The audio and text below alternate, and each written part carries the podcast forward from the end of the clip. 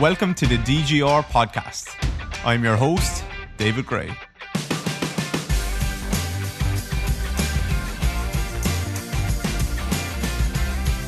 Hello, everyone. David here. Welcome back to the DGR podcast. I hope you're all doing very, very well. Today, for episode 26, I have a very special guest. I have John Kiely. Very excited to bring John on. He is first and foremost a good, solid Irish man, which is very important. And he's also the senior lecturer in performance and innovation in the University of Limerick. And he supervises the PhD candidates as well there. So he's reached someone who's reached a high level in the acad- academic world. He's contributed a, ton with his thoughts and his articles and his research papers there on numerous different topics. And he's also suppose, a rare gem that has reached a high level in terms of the S&C world as well. So I won't be able to do him justice really with my intro, but he's worked with some of the roles he's had. He's worked with Egypt football slash soccer team in 2018 World Cup. He's worked with Ireland rugby in World Cup and Six Nations campaigns. He's worked with several track and field athletes in world championship level and Olympic level, and he's worked with Paralympic, high level Paralympic athletes as well. So that's just a few of the things. I'm sure there's a lot of gaps that John could fill in as well if you if you really were able to pull it out of him. And he has had a good athletic career himself as well. So a ton of experience in numerous different ways. Today we spoke a lot about um, periodization. We spoke about, or a bit about periodization, a bit about placebo, and a lot about running, coordination, reflexes, smoothness in running, kind of what's going on under the hood here outside of what we just see on a macro level, what's happening within the body what's happening with these reflexes and stuff like that. So, unbelievable conversation. Honestly, John is someone who's probably influenced how I think and talk about movement and humans more than more than probably anyone else. I think if you're if you're to do like a top level of of people in the industry who we should be looking up to, then John should be right at the top of that list. And I genuinely mean that. I think he's had a massive, massive influence on me, which is interesting because today was the first time I actually spoke to him, and that was that kind of speaks to how important or the power of writing and the power of podcasting and, and stuff like that can actually be. You can have a massive influence on people through even social media, stuff like that. You can have a big influence on people just because you write something and then you kind of you think it's gone out into the ether. But if you're having a positive influence on on someone or many one or many people, then like that's a that's a really big deal, and that's something that um that's something that John has had a massive influence on me and um, maybe I should have wrote to him sooner sooner to actually tell him that. But um, hopefully today was today was good enough, and I was I was just absolutely buzzing to get him on and chat to him. So. Uh, the way he talks about movement, thinks about movement, stuff like that, or not movement, but problems. The way he, the, the level of kind of uncertainty he has about things for someone who's reached such a high level, kind of gives me and the rest of us maybe a kick in the arse to say, actually, we're way too certain that we're right about things here. So, uh, so yeah, I think that's a very valuable point of view from his. The way he articulates himself is very valuable for people to other people to listen to.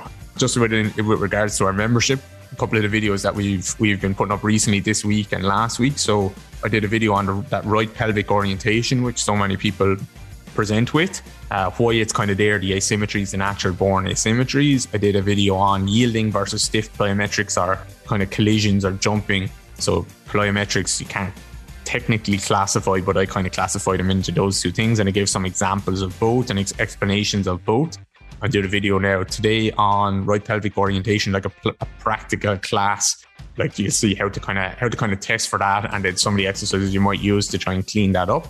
And Matt, also Matt from Plus Plyos, did a presentation on implementing plyometrics in the return to play process and uh, how he would look at that, how he would program it, the contacts the amount of landings that he would be looking for week one, week two, week three, that type of thing. So lots of good stuff gone up there, lots of chat between our members, and um, and yeah, we're just building this into the best educational resource that you could get. So uh, so make sure you join us there on DGR Interactive. Use the code, code DGR Podcast for twenty percent off. If you're really serious about learning and you like this podcast and stuff like that, then that is really the place that you should be and you will learn in short, short, kind of sharp snippets of information every single week. And you can go at your own pace and um, yeah, just commit to 10 or 15 minutes a, a, week or 20 minutes a week and the compound effect will take will take place there. So um, so yeah, know more about that. I hope you really enjoyed this episode with John Kiely. Uh, please obviously give him a shout or whatever. I would love if you could tag me and him on Instagram or something like that because it would help me maybe convince John to get come back on for a second episode if he saw if he saw a bit of love after that. So uh, So yeah, here's the episode, and I hope you enjoy. Perfect. John, how are you doing? Thank you very much for joining me. I'm good, David. Thanks very much for the invitation. Happy to be here. Yeah. What what time is it in Limerick? Uh, well, we're currently on British British summertime, so I make it fourteen thirty four today. Yeah, same as How here. So you? yeah. Is it? Oh, Yeah. Um, would you Is like to give us? It's, it's it's a lovely day here actually, nice and nice and windy actually. So the the problem with the wind here is, so I I, I took over my dad's stable, so we have our gym and our clinic and all that stuff here, but it's kind of out in the countryside a bit. So sometimes the power goes. So if the power goes, if you just if I disappear, that's uh, I haven't hung up on you. okay, great. My fragile ego then won't just jump to that conclusion. No, don't please. Um, would you like to give us a bit of a, an intro? You can be honestly as long or short as as you want, but I know you have a bit of an interesting story or background. So um, whatever whatever you find is relevant, I suppose. Uh, yeah, okay. So I guess my name is John Kiely. Uh, I work at the University of Limerick, but only for the past six weeks. So my title is, like everyone else, I have a glorified title that doesn't mean much. Senior lecturer in performance and innovation, and I work in the professional doctorate course in performance and innovation, which is designed for experienced practitioners in whatever their realm, but you know, something to do with the performance domain uh, who are looking at, you know, a, a higher pathway to a doctoral level qualification. So that's what I do. And yeah, I get to interact with lots and lots of interesting people, you know, working a, a lot at kind of elite levels, Premier League, NFL, Premiership Rugby, international football and rugby. But lots of people who I think is they're just as important, just as high quality coaches, physios, uh, support staff who work in maybe children or youth sport, things like that. So it's not just an elite focus; it is more focused on, yeah, anyone who's who has an angle on human performance. So, so that's what I do at the moment. Prior to that, I worked in a university in the UK. Uh, where we we set up a the, the first professional doctorate in the UK. That that's now kind of grown and it's become a, you know, there's maybe a dozen u- universities now who have similar professional doctorates or or other professional doc- doctorates. Prior to that, uh, I was a coach, practitioner, S&C rehabber slash fitness coach for about 20 years. Uh, and yeah, so I've been around the block, but, but that's the, the headlines, if you like. I, I guess the one other thing to add, um, as a practitioner, I I was interested in a lot you know various questions, and to try and help myself understand them, I decided to write them. If you know what I mean, there's no saying if you want to understand something, write it. And I I, I was working with UK track and field, and I was just writing about this concept of periodization at, night, essentially. Um, and I had read somewhere that you know the average academic journal paper gets read by seven people. So I thought, okay, I can handle seven people uh, taking, you know, taking the Mickey out of me. So, so I wrote that paper. That was in 2012, but it, it landed pretty well, and uh, yeah, so since then I found I enjoyed writing. So I, I've written quite a few pieces since then and, and still spend a decent portion of my time trying to write and explain things to myself first. Uh, and if, if it helps others, then that's an added bonus. More than more than seven people have have read the stuff by now. Yeah, it's in the double figures as far as I know. well, it's actually that that particular piece. Uh, it's the last time I looked uh, it was the most read piece in that journal, which is kind of astonishing to me. But yeah, definitely not what I expected. You picked up a lot of haters on the way with with, with that one. I uh, well, yeah, A few, a few. I won't say a lot. yeah, no, no, definitely- no, no, but but no, but for sure. But I mean, I have to say that that doesn't really bother me or irritate me. You know, it's not like I'm I would like to think that I've changed my mind since I wrote that piece and I'll change it again. And for people who are hating on it or, or yeah, it really doesn't bother me. I'm just doing my best to figure things out. Mm-hmm. You know, that was my truth at the time. And hopefully my truth will change as I move along. Mm-hmm. I think that when I first came across all your work, that kind of that was like the start of the downward spiral in the Dunning Kruger effect for me, where it was I you know, I thought I knew more than I did. I thought I had a lot of answers, clearly defined answers and stuff like that. And then heard the way you were talking about things and we're, we're answering questions on podcasts and different things like that. And it very much, very much made me question a lot of things in a, in a good way. You know, it was like, actually, I don't have the answer here. I just have what maybe a bias or whatever, but what I think might be my best answer right now, but it doesn't mean it's the right thing. So that, um, yeah, that, that, that started me down a path, I suppose. And I'm probably still there, to be honest. Uh, you know, uh, it's a really interesting point, and I'm sorry I'm, I'm going to take you off the tangent now, but back in around 2005, I was just randomly, this, these were the days I used to go to a bookshop, I randomly picked up this book written by an academic in the UK called Philip Tetlock. And really quickly, what he'd done is he'd done a 20 year study trying to figure out how good experts were at making predictions about what's going to happen next in their area of expertise. 20 years, 10,000 questions, a minimum of 10 years experience, minimum of PhD kind of level qualifications. So, you know, these weren't just people on the street, these were experts. But he also asked people on the street. At the end of the 20 years, you know, crunch all the stats, there's multiple papers, uh, studies of it. But the ultimate summarizing line was experts' predictions were about as good as dart throwing chimps. So I read that small book documenting the 20, 20 years and read all about how experts deluded themselves, were overconfident, listened to their press rather than, you know, trying to take a neutral or an external perspective on their success told themselves stories that kind of glorified themselves and excused their excuses or excused their mistakes or errors. And then I went, I had a crisis because I was like everyone else. I thought, no, I'm good. And, you know, I was in quite a high profile uh, job in, in, in the UK at the time. And it was just, oh my God, I don't really know what I'm doing. All of these traps these experts fall into, I am falling into on a regular basis. Uh, so I, I, think I'm just about coming out of that now. But, yeah. How are you getting out of that? Inch by inch. Yeah. Well, I, will tell you, uh, you know, to be serious about it, it it's a big thing because uh, our professions, once you're dealing with whether it's patients or, or athletes and whether it's injury rehab, RTP, or performance, it's all about you're making a prediction of what's likely to work. Now, how often do we evaluate those predictions? It's very difficult, but uh, if that that work hasn't been done in our realms, but it has been done in other realms. You know, uh, politics, economics. You know, really, really high level research.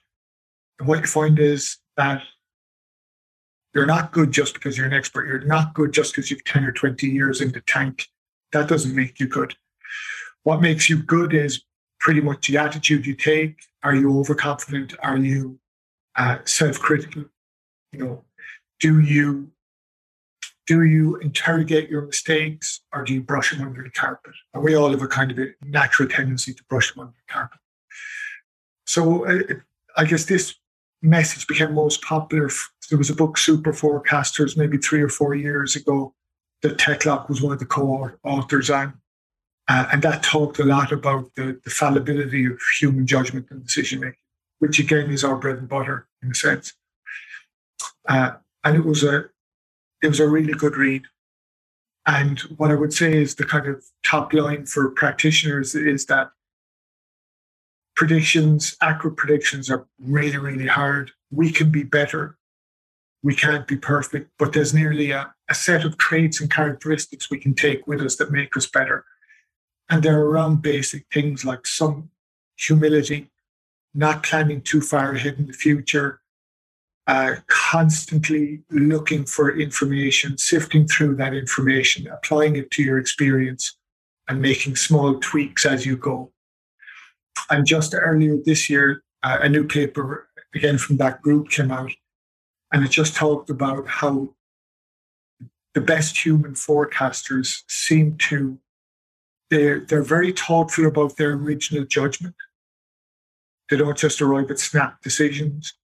And then as they go, they search for information, they sift through that information, they try and figure out how to weight that information. Is this really important or is it minorly important? Is it, you know, trivial?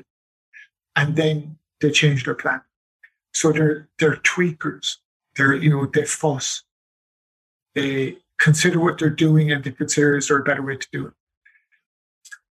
and that that's obviously in a very general realm, but you apply that to, to sports, to RTP, rehab, and you think, wow, that that's a pretty consistent message, you know, that, and it's something that a lot of experienced people in those worlds will go, yeah, that's what you do. You need to always be be thoughtful, be critical of your own work, be looking for learning opportunities, and be tweaking as you go.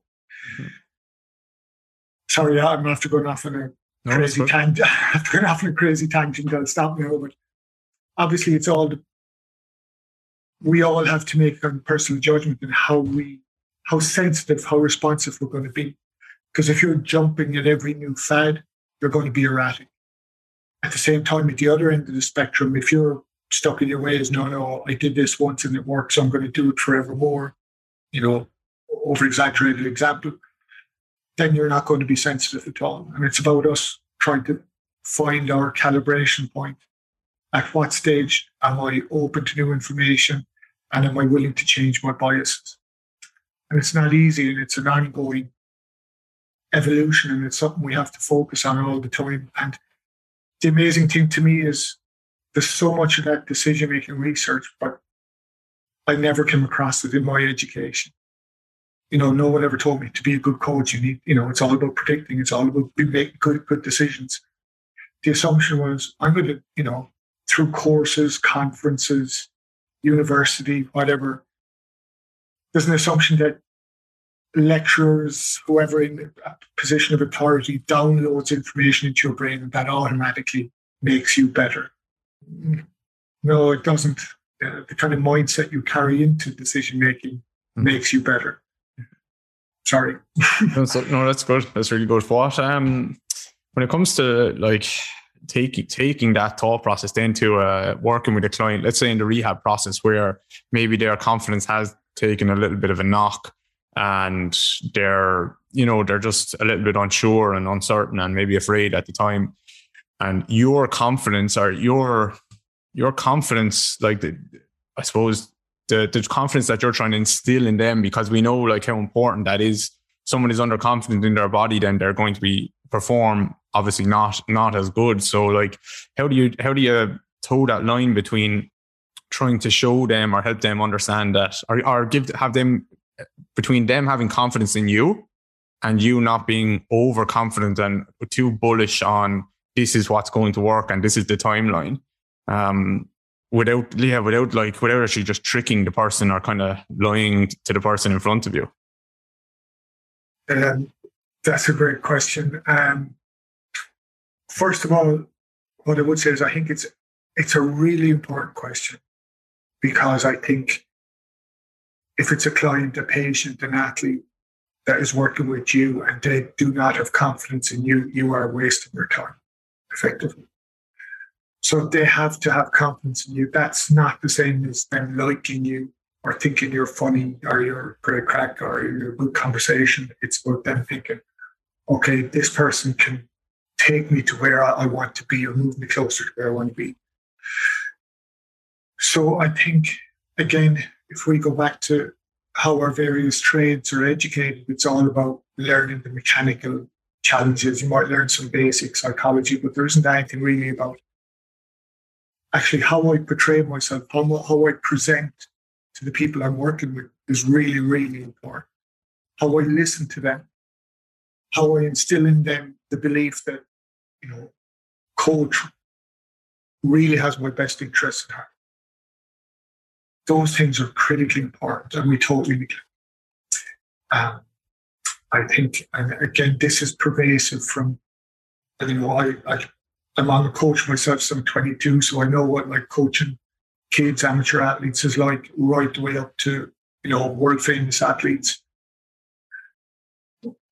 Coaches haven't really cracked this or aren't really aware of this, and we put our foot in it on a regular basis. Now, I guess just so I don't wander off in this too much, I'll just bring it very quickly to the placebo re- research. Because if you think of what placebo is, first of all, the power of placebo across, uh, you know, different ailments, but also performance it's, is pervasive. Nearly every time it's examined, it's, you know, it's showing meaningful benefit. But placebo doesn't have anything to do with deceit, really. I know that's how we think of it culturally in our heads. But for example, if you look at recent trials in open label placebo, where you know a patient comes in, most famously it was with uh, chronic sufferers of irritable bowel, you know, which was ex- extremely painful, extremely distressing. And in 2008, there was a study done in Harvard, brought people like this in, a couple of hundred, and said, This is placebo. There is nothing in this that could possibly uh, help your recovery or reduce your pain. But placebos have been used, have been found to be effective in all these different realms. Give the patient a placebo, have as much effect as the standard, uh, the, the conventional standard of care. So I, I, guess the reason I bring that up, it's just, and, and, and that's been repeated multiple times since, and surgically as well. You know, we didn't intervene you surgically, but you got better. But we know we might have cut you, we sliced you open, we stitched you up, but we didn't do anything else, but you still got a bit better. Um, it's, it's just to say that belief isn't just a nice to have. It's not just a coach feeling like, well, it's the right thing to do. It actually has a difference in outcomes. It has a difference in in perception, in motion, in cognition, in athletes' sense of both trust with their coach, um, but also it will it will regulate how well they can perform for sure. I think I said something on social media. There was a conversation recently, and I said that with clients, or I was asked the question, and I said that you're either going to, no matter what you do, you're either going to placebo a client or nocebo a client. Is that is that is that is that relatively correct? Like, let's say you have someone with back pain coming into you, and you, they think their back is fragile, or they, they just they just have pain in their back. Like, it's it's almost impossible to make a completely neutral statement. So you're either going to help them understand or help them think, okay, my back is actually a bit stronger than I think it is, or my back is is a little bit worse than I think it is, and it's damaged and it's going to fall to pieces. So no matter what I say, I'm going to do one of those two things. So I'm probably going to err on the side of placebo if I can. Well, uh, it's a really good point, and the fact is there is no neutral. You can't be neutral. Um, and if I if I come into work with you and I have some distressing condition, I, that's really important to me. And I'm looking at you for any type of cue to say, oh, this looks bad, or oh, this looks bright. You know, what way does the future look?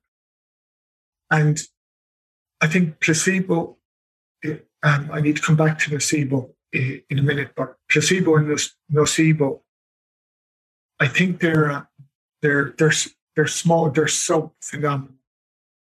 And it's ba- they're basically a reflection of the way we operate, the only way we could survive, you know, throughout the demands of evolution has been we have a predictive brain. We predict what is likely to happen next. If I come to you and I think, oh, this guy is good, and oh, he's really paying attention to what I'm saying and to the my description of, of what I think might work in the future, etc., etc. And look, oh, is an award up there, and a trophy over there, or whatever it is.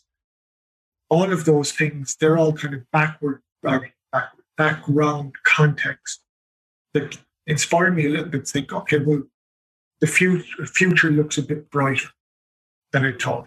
If the future looks a bit brighter, then what is happening is really my brain is making a judgment and saying, okay, well, I can afford to release some resources. I don't have to conserve them for a rainy day I thought was coming. I can release those resources.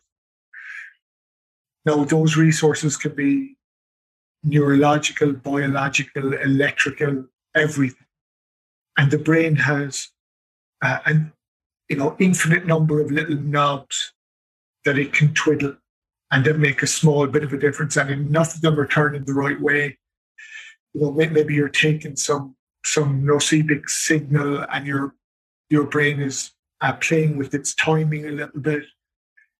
Uh, you're getting different release of neurochemicals because all of a sudden you feel a little more confident or a little more hopeful. There's all these multi-level outcomes that change when you just look at things with a slightly more hopeful view or a slightly more pes- pessimistic view. So placebo and nocebo are kind of they're they're a reflection of that greater phenomenon of this kind of predictive processing brain that we have. Uh, and I think that's a good way to understand it.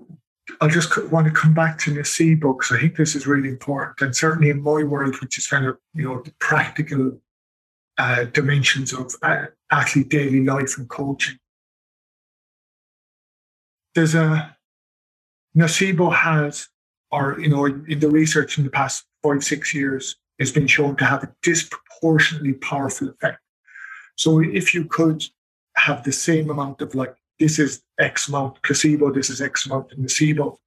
Nocebo has a dis- disproportionately negative effect mm-hmm. compared to the positive effect of placebo.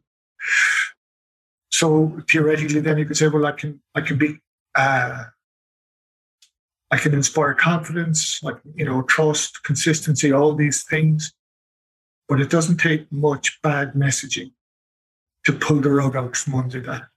And I think that's something that that is really important. And we get it in, certainly in my world in, in kind of coaching at high levels. So many good practices, but too often people fall victim to, you know, they just they get pissed off. They they get annoyed with people, they say something, they think, oh yeah, well look, I was just I was just a bit crusty, I was a bit tired, whatever it is. But they have really negative effects. I stopped there. I went yeah, no, that's that's a that's a seriously big deal. Like in the, you know, you can especially in the pain world, like you can almost go. That might sound dramatic now, but you can you can like someone with back pain, you could ruin their life by giving them some kind of nocebic, like your back is your back is doing whatever. Twenty years later, they still haven't rounded their back to pick up a pen because of that, and that's a very real thing, I think. No, I, I completely agree, and I think you know, the pain science is the best example of, is leading the charge in this world, really. And I've certainly been at multiple meetings with, you know, over past 16, 17 years with elite athletes. And they have a little niggle. And straight away, they get an MRI. And then we all gather around the MRI. And the doctor or the medic is going, oh, yeah, God. Oh. But if you're an athlete and you have, you know, Olympic Games in a year's time and you're hearing this, that has an effect.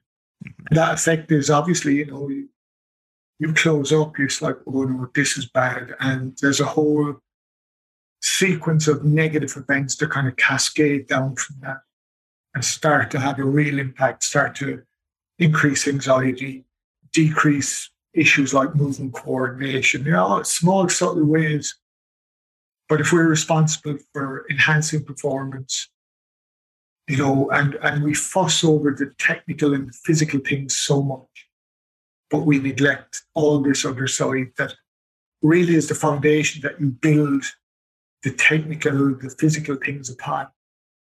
So I think, yeah, you know, that we need to take care of that foundation first and foremost. Yeah, that's what the best, like you see any of the best coaches, that's what they're doing and that's why like they can write down their technical model on paper and this is their this is the exercise they use this is the sets and reps this is how they periodize or not periodize or whatever but then like those little interactions that they have with their with their clients or their athletes on a daily basis you might not even pick up with it if you weren't weren't watching, but like just a little pat on the back or how they say something to them or just how they just connect with someone. They up like I don't know, but they all, but a lot of the best coaches just seem to have that little bit of an X factor that is very, very hard to measure. Again, I would agree. And I, what I would say is, and again, this is it's just personal experience, but I've seen coaches, you know, at kind of Olympic or uh, world standard in, in international teams, and it's very hard to have it to, to pick out a consistent set of beliefs among them. And some of them are kind of big personalities and effusive and talkative, and some are very quiet. But I think what they all have in common is they all hold the athlete's attention, and the athlete believes that this coach is the right coach for them. And it's so, again, this is just anecdotal, but so often when things start to go wrong, athletes' performance, you know, if, if relationship things are going wrong, performance goes down, injury goes up. I've also seen that coaches again, Olympic gold, gold, gold medal winning standards, you know, people I would work closely with and their technical knowledge, you would have to say, if you were to evaluate it in any uh, strict format, their technical knowledge is great, but their relationships with the athletes were powerful, absolutely powerful. I've never seen it work the other way. I know plenty of coaches who were extremely studious, academic, uh, meticulous, you know, from a kind of uh, what you might think of as a coaching intelligence perspective, very high performers. But if they couldn't establish the relationship, they just drifted out of the trade and they ended up as academics or writing really good books, but they just couldn't relate on the ground. Yeah, 100%. I look at uh, what's happening with Man United at the moment, and you see in the press, like every six months, it's like the, the players have stopped playing. And I, so, sure, I'm sure some of the players have stopped playing for the manager, but I think a lot of it is it's not as conscious as people think. I think if you've ever been in a dressing room, which obviously you have, I have as well. Like if you don't believe in a manager, instead of just go out and decide I'm not playing for the manager, but everyone drops that few percent, and across the team, that looks like that's a that's a big difference. So I think people think it's just like someone sits down and says, "I'm not going to perform for this manager," but actually, when no. you just lose faith for someone, it's like most profi- most top level athletes have a, a, lot of respect for themselves where they will go out and try their best but their best their best when they don't believe in something is is not the same well again i agree and it's i try my best but maybe there's a shift am i trying my best for me or trying my best for our, the team and our collective goal yeah there's a whole kind of avalanche of negative consequences that fall out of that mm-hmm. And, and I, I, think, it, you know, the research picks this up broadly. You know, you get a new head coach, normally there's a bump, but whether or not that bump is sustained, some of it depends on luck. Do you get a sequence of the right results? And a lot of it depends on consistency of the coach. Is this someone that, you know, am I rocking up to training and thinking, what mood is the coach going to turn up in? Because sometimes she's great, sometimes she's erratic, sometimes, you know, he's off the wall, says crazy things. Sometimes he doesn't talk to me. That type of inconsistency undermines foundation of athletic development. Mm-hmm. Do you think there's room for that kind of inconsistency as well, though?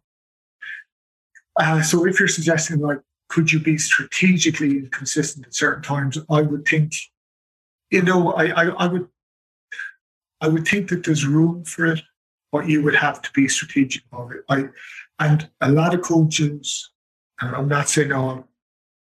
Uh, a lot of coaches, because they don't think about this, they don't regulate it. They don't think, mm-hmm. okay, I'm gonna I'm gonna lose the top a little bit here, but I'm doing it for these reasons.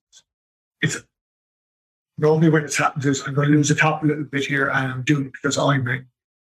And that's not professional. For in, in, in my book, no. If you're doing like I think of as a, a coach uh, a physio, a medic, when you're in front of a player who's looking to you for guidance, you have to be professional. And being professional means not acting on your own instincts, not acting like emotionally not going, oh, you know what, I can't stand this whiner. You know, if that, all of that, no, you're there to do the job, do the job. Go have a drink with your mates after and you can, whatever, do what you want. But if you're doing a professional job, you have to have a professional mindset. Um, I'm trying to use a new phrase now for that I hear podcasters using, which is we'll switch gears a little bit. Uh, I haven't used that one before, but I, I, was going to try and get it in today. Um, I want to talk a little bit about running and some of your work around um, coordination and smoothness, um, which is very, very interesting to me.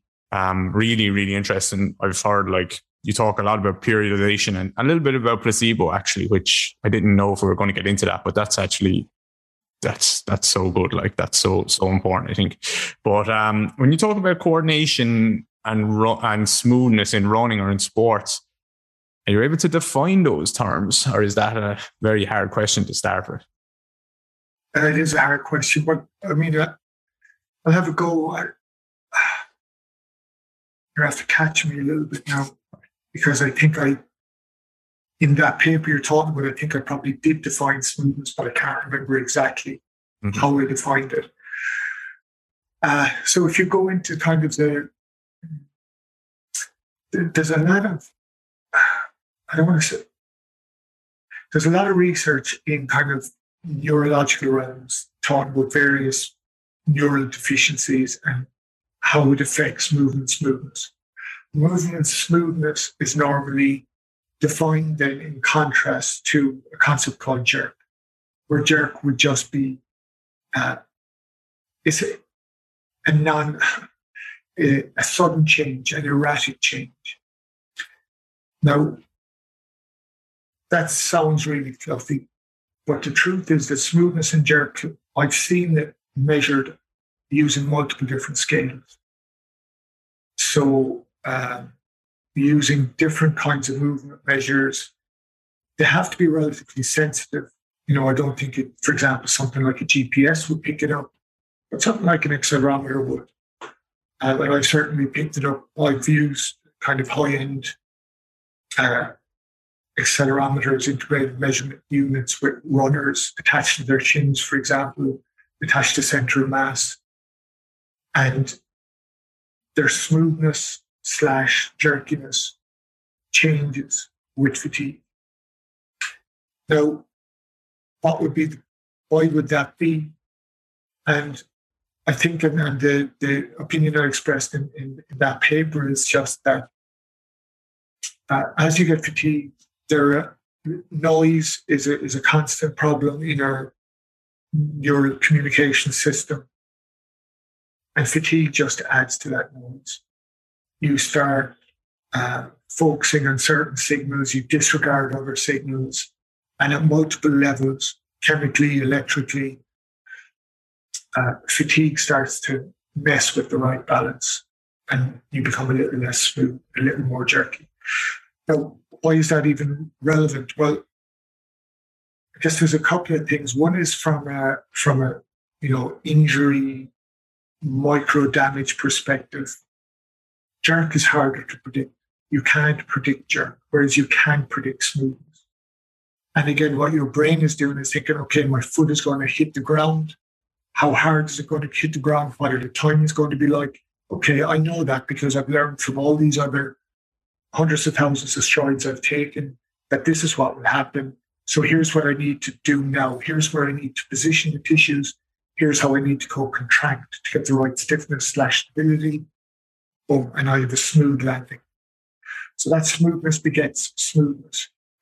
If now things are going a little bit wrong because uh, transmission is interfered with because of the negative effects of, you know, chemical and electrical process of, of fatigue, less accurate. You hit the ground and all of a sudden there isn't a, a nice smooth absorption. It's like boom, and there's a big jerk. Uh, so yeah, running fatigued versus running non fatigued, there would be a difference in jerk. Previous injury, more, a lot of the time, uh, there's a legacy, obviously, and that legacy uh, can often be manifest as increased jerk. Now, this has been measured in various ways in different domains.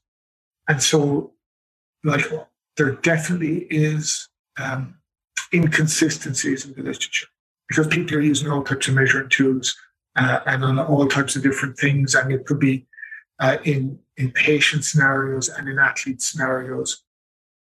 So I would say it is a mixed picture, if I'm honest. But what I would think is that theoretically, there is a very logical assumption there. If my brain is always trying to predict what's going to happen next, so it can take remedial action now to reduce, to lessen the negative consequences of, of impact, uh, of loss of stability, all these things, then it makes sense that smoother is always easier to predict than erratic jerk. Mm-hmm. Mm-hmm. An erratic jerk will always put more load on the tissue and require more of a compensatory action. So when we move, our brain is always, um, what's the right word? Taking in where we are and then making adjustments, making little calibration. Easy to do when things are nice and smooth, much harder to do when things are jerky.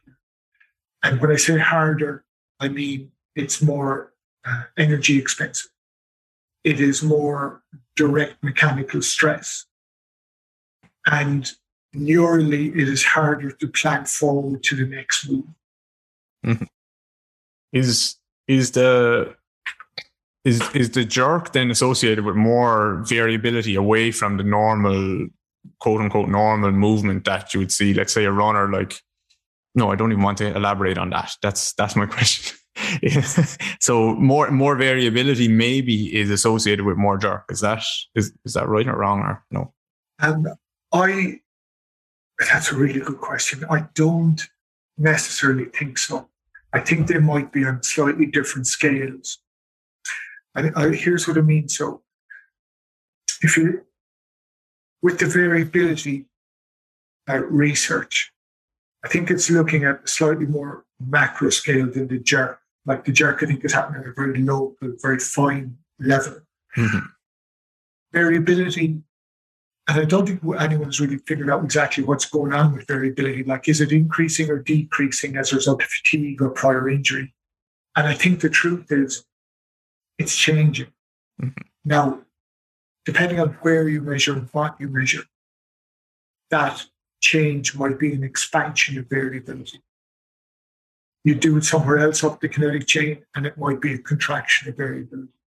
So the way I think of it is that variability is a parameter that your central nervous system plays with to try and disperse stress.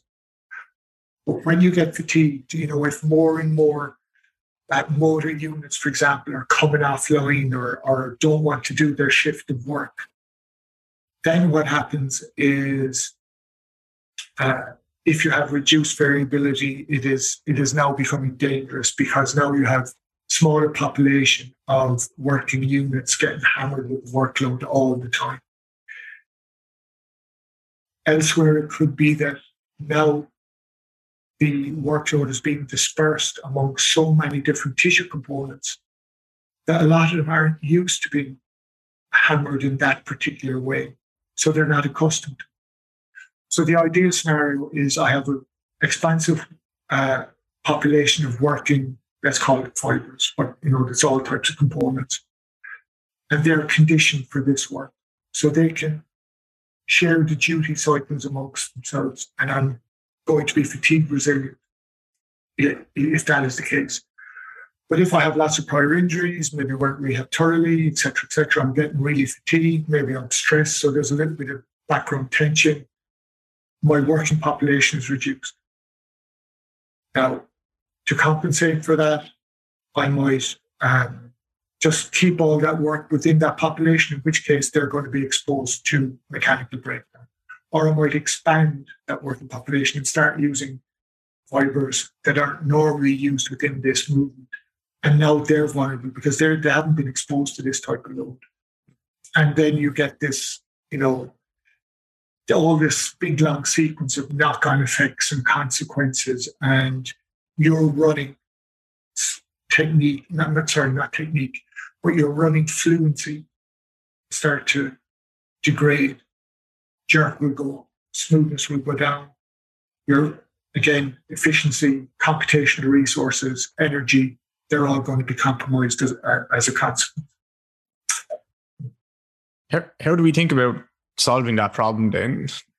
I know we can't necessarily just solve it like there's not just okay, do this and it's solved, but like do we get people to run in a slightly funny way sometimes and, and they're exposed to that stress? Maybe, maybe not. Or do we just nudge them into like that fatigue and trying to um try to get them exposed to that stress in that way where they're actually just fatigued and now that jerk has gone up and you're getting used to that jerk, but we don't push it too much? Or are we trying to make everyone a bit stronger in the gym so that when the jerk does go up, maybe the, each of those each of those muscles are able to deal with that with that load. Or do any of those things sound reasonable, or one sound more promising to you than another? Uh, with the exception of getting people to run in a funny way. I just threw that in there. um, no, I, I. This is as far as we are with this. Okay, so let's see. Uh, but I would think that uh, the way I would frame it in my head is uh, how can I build capacity? So maybe I can just enhance material stress. So that's, I'm in the gym. Perhaps I'm going to load these tissues. I'm going to try and just build up the capacity of those tissues so they can take a bit more. Then on the and I know we're using running as an example here, but I would I would take their basic running form and I would disrupt it by not by getting them consciously to do something different, but maybe running over different surfaces, uh, different inclines, different constraints. If it's field sports player, there could be all types of, you know, different types of drills, different type of footwork type things you can do. I'm not talking about silly things now you know, but um, ones that are at a meaningful intensity. So there's something around just me- from a mechanical perspective, can I make tissues more resilient? Then there's something around, okay, can I expand my uh, population of, let's call it educated tissues? And obviously it's neuro- neurological as well. You're having to upgrade your control of those specific motor units. Um, I think there's also potentially something around. Uh, I don't want to get lost too much here, but maybe there's something around reflexes, reflex actions, automated postural adjustments, things like that. Uh, and I think that that's an area where we don't actually spend much time trying to uh, devise training interventions that can enhance that. So, uh, some cultures do, when I say cultures, I mean sporting cultures, some specific sports where there might be a lot of plyo type work or uh, drop and stick type movements under different type of constraints. I think there's probably a value to that. Um, so that's three. I, and I don't think we're any deeper than that. I don't think we, like, no one has got into intervention studies with this other than some very small ones that have been promising so far, but, you know, you couldn't hang your hat on them. The one thing I would do, and this kind of goes back to where we, we started with, I would also have some type of intro intervention that was some, something around the athlete understanding why we were going to do what we were going to do so that they are bought into that I'd also give them the opportunity to to regulate it. You know, I don't really feel that's working for me, but I do notice when I do this, I kind of building their opinion and perspectives into the design process of, of, the training intervention. So there are all the boxes that I'd be looking to, okay, well, let's hit that, let's hit that, let's hit that, let's hit that. And maybe let's try and integrate integrate these. Can we measure it within or whatever our environment is, can can we measure that? Can we put some type of metrics on it? Let's try this. Let's evaluate. Let's recalibrate. Let's go again. Yeah. Is there, is there so obviously the smoothness for every every person, every runner, let's say, is different. So like my smoothness looks different to your smoothness. Um, my smoothness doesn't look too good, but um, the there's a lot of jerk there. But um, is there is there a right way to run then? And I say this in, in a way that like understanding everyone is different, right? So everyone is different. Like Usain Bolt looks different to Christian Coleman and whatever. But typically, like as you as you see, if you take the hundred meter, the best hundred meter sprinters in the world, they start as they get better, or 100 meter sprinters, as they get better and better and better, they, they start to look a little bit more similar, I would suggest, than, than different. Versus me doing 100 meters versus everyone that, that runs, steps up to the Olympics final. They, they all look more similar than different. So, is there is there a right way to run? Like they're all starting to strike on similar parts of the foot. They're all doing similar things. Marcell Jacobs isn't going into any knee extension. Actually, he seems to look very very different. But like is there a reason that they're all starting to look more similar? And is there, as as they get better and better and better and more highly trained, is there variability starting to go down then as they as they start to improve? Again, that's a really difficult one. I definitely have a go at. No, I think there's a couple of things here. There's runners and there's elite sprinters. And the past few years in my head, I'm thinking, well, actually, they're not the same. Mm-hmm. I think uh, elite sprinters, uh, sorry, sprinting at an elite level, like going some, you know, whatever, 9 9. Um, that's not an ev- evolutionary movement pattern anymore. That's very stylized for specific reasons. Um, so I think that that's an influence. I any other distance other than 60 or 100 you know, I, I, I think is nearly a slightly different category of running. That's running in a sense. And this up here, this is sprinting. It is becoming more stylized. People are getting faster. I think there's a bit of an influence of culture. So frontside mechanics, backside mechanics, you know, these things have come in and out of fashion. Uh, the sprinters are being coached in relatively similar way. So what's happening around knee lifting that seems to be getting more consistent. But yeah, as you can tell by my answer, I think it's a bit messy. Um, and I think that in my head, there is an argument that, okay, we can stylize a bit more at the very, very top end of the lead sprint, but there's still going to be outliers around certain components. For everyone else in the running world, for me or you going for a jog or a, you know, a elite footballer or elite, elite rugby player or whatever it might be, uh, then I don't necessarily think there is a, a right technical model necessarily, unless you're doing something completely bizarre that's nearly non human. It's like we've all learned to run. We didn't all start running when we started playing sport. Our journey towards being runners started with our, you know, crawling. It is deeply, deeply in. Um, it is uh, hacking together lots of you know, very, very evolutionary embedded shortcuts and little circuits and customizing them to our particular strengths, weaknesses, peculiarities, oddities, and accumulating all of those into one. So I'm I'm very much on the side that I, I don't interfere with running technique. Yeah. Yeah. Um okay. Did, can I just check with you? Did that answer your, your, your question? It answered my question. Actually, it was very helpful with regards to the sprinting. I like to think of that as something a little bit different, or maybe completely different, because maybe there's only one, not one, but maybe there's a, a specific ish way to run really, really fast, mm. and then non-specific ways to do other things really well that aren't just going the fastest possible. Yeah, I and that's where I where I am. I think that there are probably key markers that elite sprinters need to hit. But there's only there, there's not maybe a lot of them, and there's lots of other things then that they have scope to be as variable as they want to be in that. Mm-hmm. Uh, I guess I take a lot of my leading this through people like Dan Pfaff and Stuart McMillan in, in ALTIS, if you're familiar with, with their work. And they've thought about this a lot more than me. Uh, yeah, and, and, and they're intelligent folks that are kind of dedicated to their craft. So that might be a good place for people who want to learn more. Yeah, yeah. Um, but there is there is there is a reason why like pretty much every child in the history of the world decided to stand up and walk in a certain way and run in a certain way in this reciprocal nature.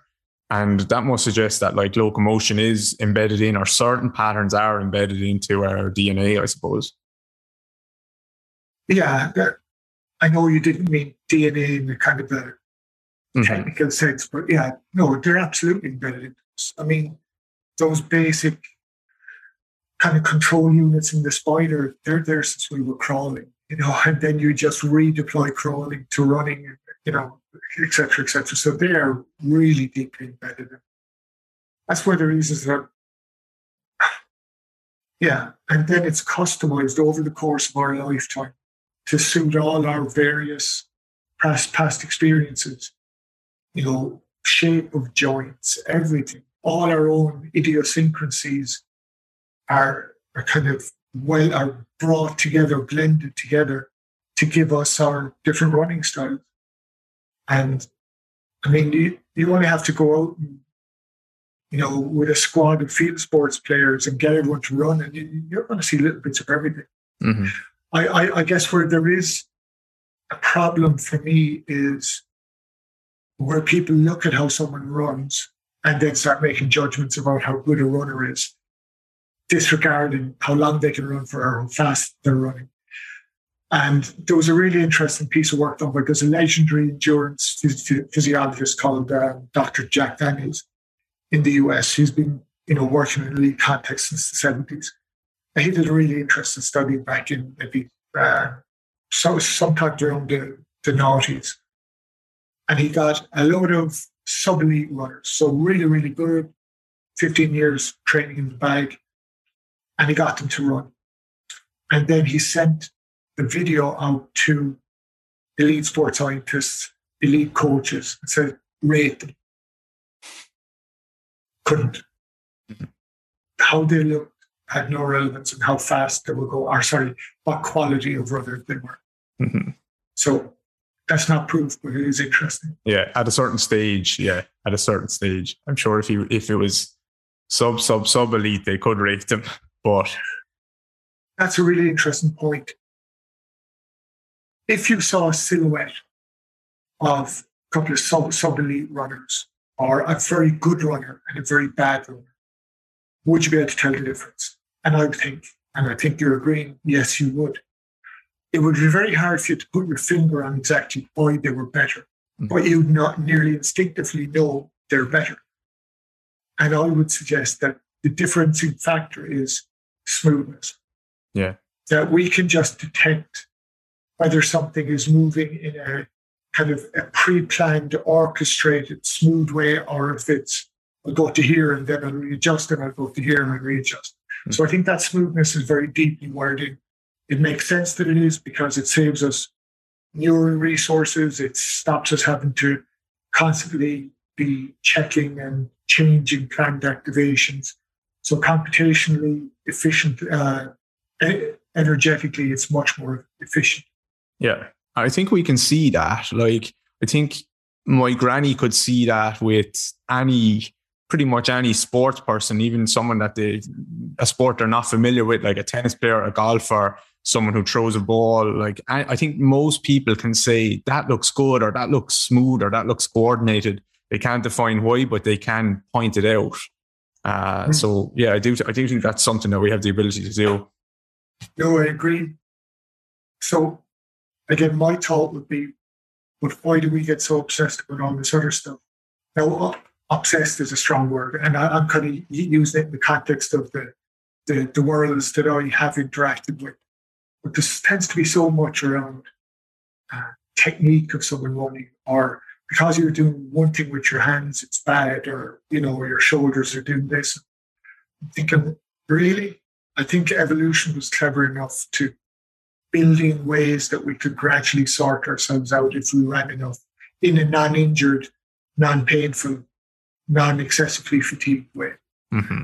Yeah. My, my issue with, with uh, that is like picking out one thing is it's as if the ha- as if, if my right arm swing is is running on its own down the down the road as if it's not in sync with everything else like so if you're going to pick out okay i have an issue with that arm swing then you're going to have to say, I have an issue with your left pinky toe as well, because everything is working in sync with each other. So I think if you are going to look at a technical model. And, and I know Dan Pfaff does have a, a, technical model that he works towards where he also understands there's a bandwidth, but you can't just say that the one thing that looks a bit ugly or looks a bit weird is the thing that the issue is is is at that one area really. Unless unless yeah, unless there's a need, right? You have an ACL injury there and like clearly your knee just doesn't look so good at this very moment. But the only thing is, I mean, for, for all of that to be true, if there was this pristine technical model, then why do people without that pristine technical model keep performing at world class levels? Mm-hmm. You know, it's it's just we are built to. Uh, we're kind of hardwired to accommodate all our own idiosyncrasies into our own highly customized technique. Yeah. Yeah you know, you're saying with the team of footballers, like you see all the different people running. And let's say they're all in their mid 20s. But when, when you saw them when they were all 10 years of age, like, you know, someone, a school kid in your class, if you saw them now, you'd say, oh, that was their run. Like they still ran the same now as they did then. But is there a time when, is there a time maybe the research can, can, you can, you can point to some research here where we actually stop learning or stop developing here and this is like okay this is the way my nervous system or whatever decides this is kind of the way i'm going to run here on a, on a macro level obviously. And i just keep going that way. And if if if that is the case then are we to presume that like the nervous system knows best? It's saying this is the best option or how how do we decide when we might then intervene and say actually you learned this way but here's here's some ways that might help you improve you're after wrapping lot into that now, but let, let me have a go. So, so the first one is really interesting. So, um, and like when I was thinking about smoothness, I went down a few big rabbit holes, but a lot of interesting stuff came out of it. And one of the things was uh, with smoothness and it's it's you know anti-smoothness, which is jerk. We start off very jerky like when you're a kid, you know, it, any kind of young parents there will see this with, with their kids. You know, their their movements, their control is jerky. As they get a bit older, three, four, five, six, seven, starts to smooth out. You take the measurement, and it tends to peak in your mid twenties. So, regardless of the amount of walking steps you've had, your smoothness is still improving up until your mid twenties, your third decade of life. That's pretty amazing we're still learning. We're still getting better. No, no, I'm, I'm saying better, and I'm taking smoothness as equaling better, as in more efficient, more computationally energetic, yada, yada, yada. And then it starts to begin a slow decline until at the other end of life, again, the movement control is jerky. And I think we've all seen this in our own personal lives. Young kid, yeah, erratic. Older, weaker, maybe some ailments, you know, much more, um, once more erratic. So there is that transition. I think where it's relevant to, you know, if, if for example, with runners, I think that is evident over the course of the race as well. You know, okay, you start off smooth, you are fresh, and as more fatigue creeps in, then as as noise increases within your CNS, then that that jerkiness, or sorry, that smoothness starts to deteriorate again. Okay, so that was kind of one part. Yes, there is. You'll have to remind me of some of the other parts of that question. But so I guess the other part was like, so someone someone is learning up until their mid twenties, but they're they're obviously their learning is going to is, is, slowing down a little bit. Someone looks run, runs in a similar way at ten years of age and twenty five years of age what stage do we or what not what stage but when when do we when can we maybe say okay you have learned a way that your nervous system at some stage decided it was the most optimal way but here is what i think might be a little bit better or might be a, a different a different option for you. I'm not going to force it on you but like how do we even how do we make that decision? Or can we just presume the nervous system has the, the answer here the right answer and, and leave it at that Okay, that that's really good know. Um, look, I don't think we should presume the nervous system is the right answer. The nervous system doesn't care about optimum. Kind of cares about um, what's the most efficient, the most discomfort free for now. It doesn't really take a long view in that sense. So, for example, one of the things that might change how you run is you get a you get an injury. Now, that injury might be a kind of a neuroplastic pain thing, even where it's just okay. There's a disruption, and I am now plastically um, adapting my wiring, if you like, to avoid that pain. And then that becomes wired in. Your brain doesn't say, okay, well, the pain is gone now, so I'll just go, go back to the way I used to because now it's mm-hmm. become more efficient to ping those neurons, ping those motor units at that specific time in the stride cycle. So lots of things like that. And I think we all have long legacies of those can affect how you run at the micro level now. This isn't going to be visually different, let's say. Now, it would be over the course of decades. You know, we will not look the same when we're 70 as we did when we're 30. Mm-hmm. Uh, but those type of things, and I think uh, it's, it's useful to think of that as a kind of a neuroplastic thing. You know, in, in the same way with pain, will you know, different circuits will, will kind of reconstitute it's the exact same way with movement. So if I start protecting something and I'm protecting uh, like something that's causing sensitivity, I protect it for too long, is that becoming wired in?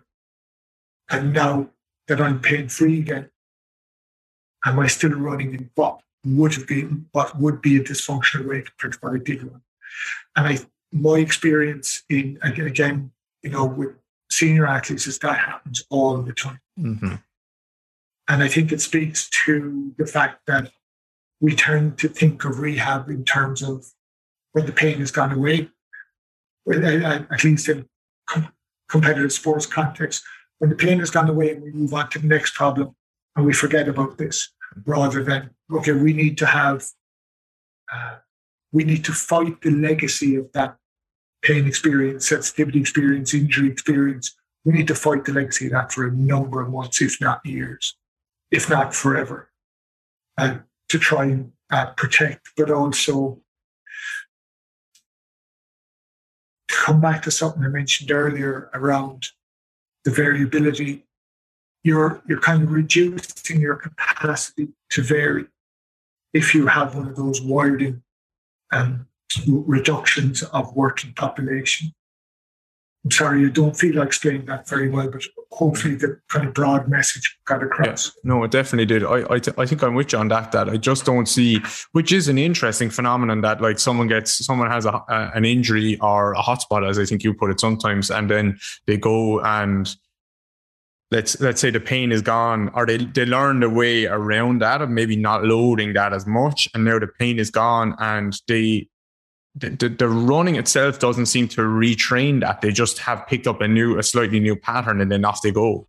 And I think, I'm not sure how much some, sometimes strength training doesn't necessarily retrain that either, just, just good old fashioned strength training. And that is like the, the crux of the issue for me, which is also a, an opportunity, I think, for us to, if we can kind of tap into that again, I see because obviously the nervous system is plastic. It's not a pure strength issue where okay it's going to take you three months to build back up the strength of this tissue. I think sometimes when we train maybe our plyometrics or whatever it is some kind of reflexive movement. Actually you see people change almost instantly in front of your eyes which does show that it's more coordinative than maybe more strength as as what some people think about it. But it's just hard to measure too i suppose. It is. It is but nearly everything really important is hard to measure once you get down to a kind of a pain slash performance perspective. I liked what you said there. And the fact is that, you know, once you have got yourself into a, a rut, and when I say a rut, I mean like neurologically, there's some change in how you're wiring. Where it changes, it just becomes cheaper to keep activating neurons in the pattern that you learn to activate them during that six weeks of pain. There is no motivation to rewire There's no spontaneous, okay, let's go back to what we did now. There is nothing like there's no motivation to do that unless you, as the kind of orchestrator of rehab slash RTP, unless you kind of force it to know, okay, we're going to keep after this. And we might never get it back to, the likely it is, you will never get it back to exactly where it was. But you can build out the capacity by doing what you're suggesting there, mm-hmm. not just having a one dimensional, let's get the muscle stronger. You know, yeah. okay, it's like, okay, well, we need to do some stuff around reflexing, uh, reflexes are, are around these joints. We need to do some coordination control stuff. That is something that we are really weak at in practical domains. We don't even have a philosophy for training coordination. At you know, at, at any time, we don't have any type of involved philosophy for training coordination. But yet, coordination for me, that's kind of the master controller of everything. Yeah, I think it is. It is is interesting because it's it's so. Let's say we decide like, okay, someone had that injury, and yeah, we're going to strengthen up the tissue, but then there is some coordinative aspects to it, and and strength training will probably train some of that. Mm. intramuscular coordination, but maybe not as much of the reflexive stuff. But so you you need to make a conscious decision that we're going to train this stuff, but you can't train this stuff like with a top down approach. So like a conscious brain based training, or sorry, yeah, yeah, like a conscious squeeze of a muscle isn't going to train it. So it needs to be a conscious decision, but then a not a top down approach to actually training it because it's too slow. Yeah, I, I wouldn't agree with anything there. Uh, sorry, I wouldn't disagree.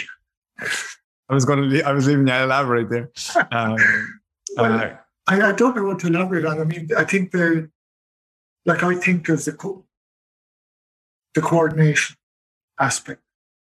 So, as I said, we don't have a framework for it. Mm-hmm. In in kind of sporting context, it tends to be you just go back and you do sport-like movements, maybe in a uh, a drill type set, setting. You know, you do some kind of single leg bounces, or you know, whatever it might be. There, there's no real um, uh, training in terms of slow move, very, very slow controlled movement. Is that helpful? Okay, well, the research, when it comes into kind of rewiring uh, post injury, I, I, think the research is pretty clear that it is used. But we tend to look down our nose, and it's certainly in the elite sports context because it's it's not sport specific. Okay, well, it's body specific. Then single, you know, stability stuff, uh, I think we underemphasize that. Different bounce type stuff, activating all types of stability reflexes. I think we under, we we don't utilize that enough. Um, and then there's uh, you know there's the various type of Franz Bosch type approaches. I think okay, I, I can see how they're doing doing things. They're forcing you to concentrate on position and relationships between uh, joints and so on, and, and execute a goal directed movement. Yeah, okay.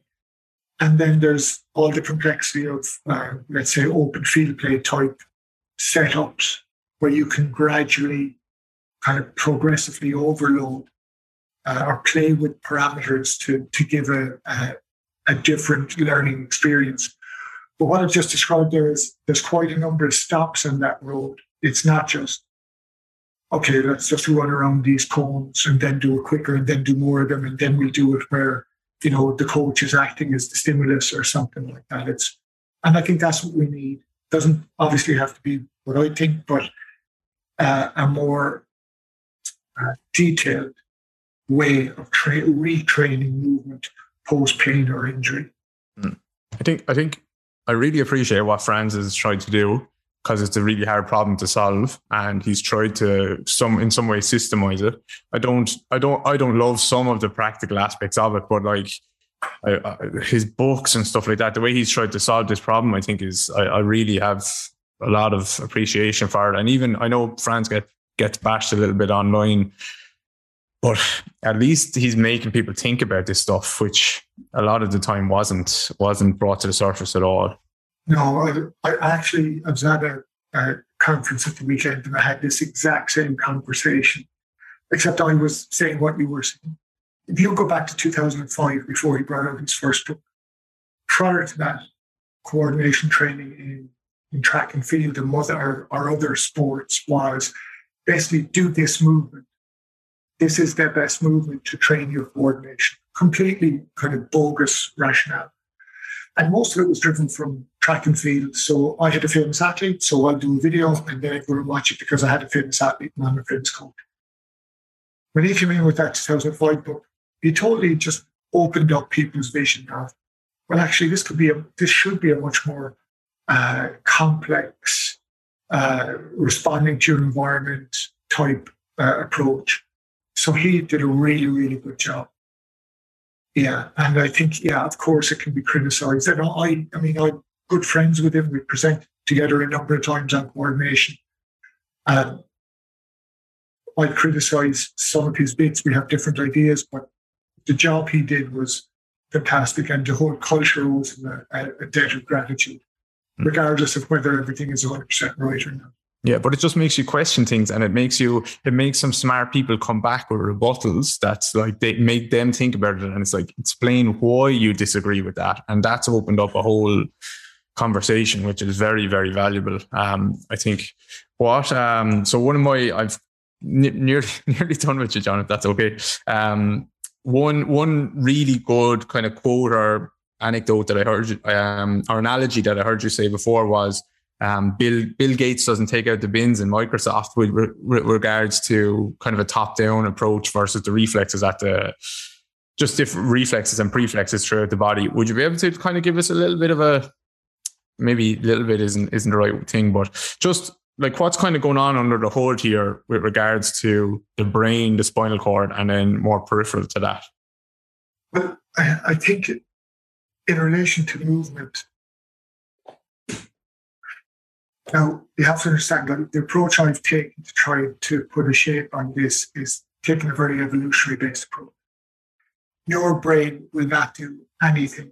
it, it is highly, highly efficient you know, and you all know the stats, it takes 20% of the energy budget of the body at a year. But it will farm out everything it can. And a lot of our early life is spent uh, in the brain learning how to take in sensory information, make good predictions of what will happen, and then just farm out to kind of uh, supraspinal reflexes, spinal reflexes, kind of, you know, you use the word preflexes, which are, you know, essentially uh, inbuilt non-neurological responses. So, for example, when I land on the ground, my brain doesn't need to tell my foot to collapse and absorb. My foot is built to collapse, absorb, dampen, recycle. So, so that's a, an example of, of a preflex. So, yeah, your brain will farm out everything. And that's why that's one of the reasons why getting back to something we talked about, it's so difficult to change technique. I don't even really know if it's possible. It's possible to change technique. If you hit me with a hammer in the knee, I'll change my technique. If you're telling me to think of something, no, no, do this, higher knee lift, whatever it is, I'll be able to do that while I'm focused on it.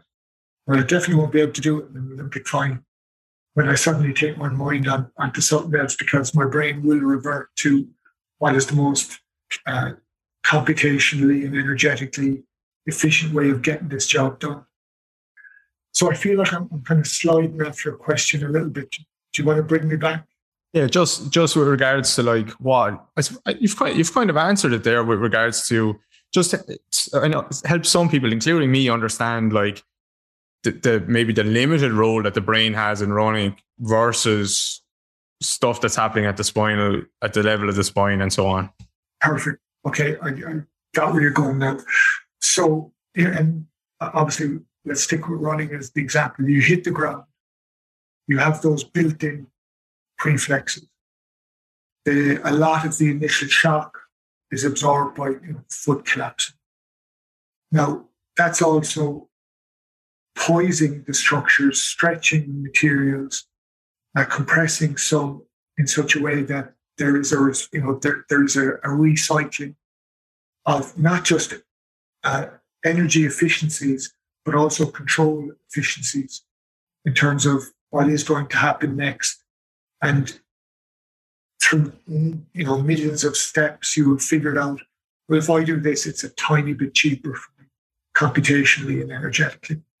So you have those preflexes, and then you have your lower re- reflexes that are kicking in really quick. Now they tend to be dumb in the sense that it's kind of on-off switch. If this, then this.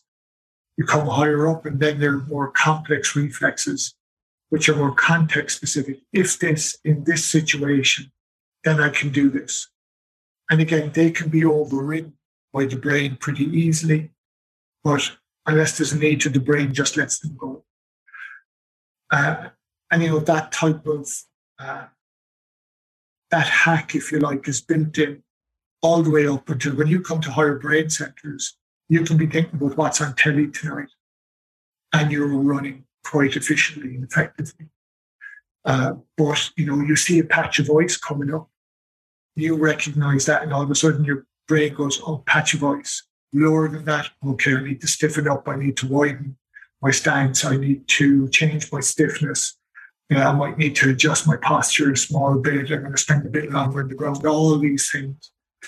Um, and again, not to belabor the point, but it's all, yeah, it, it, it's essentially all evolutionary survival mechanisms, really, really intelligently hacked together to make us the, the really, really efficient. And, you know, we compare us to other animals. Humans are the most efficient long distance runners in, in existence, bar none. Uh, horses sometimes can beat us, but if it's the hotter it gets, the less times they can beat us over long distances. Mm-hmm. And it's because we're, we're, you know, we're wired to run. Mm. Yeah, I went for it. I was a very small dog, Roxy, and um, we went for a walk yesterday. It was 19 degrees, and um, she walked for 15 minutes. And I was like, we're going to go for a two hour walk. We never really go for long, long walks, but um, 15 minutes in, she was panting. I was, I had to stop. I had to bring her home because I was thinking, if we keep going here, she's going to just, I'm going to have to carry her back. So it just made me appreciate just interesting like how much she struggled in the heat, just with regards to what you're saying there. Yeah, well, I'm sure you've, you've heard the argument. Uh, Dan Lieberman in Harvard had a book out. Have, I think he did have a book out. I can't blank on the name of it, but Dan Lieberman, his name is. Uh, and he uncovered a lot of this, just how it, it was our evolutionary trick. Like we could catch big animals not because we were stronger or faster or anything like that, but because we, we in groups we could collaborate and chase them until they collapse to heat stroke and then go up and just bop them on the head with a rock. And, mm. You know, and that was a major evolutionary survival strategy for humans. We are we are the ultimate. We are nature's best runners. Yeah, locomotion is a big part of our development. And all our structures and all our neurological structures are pretty much primed for that.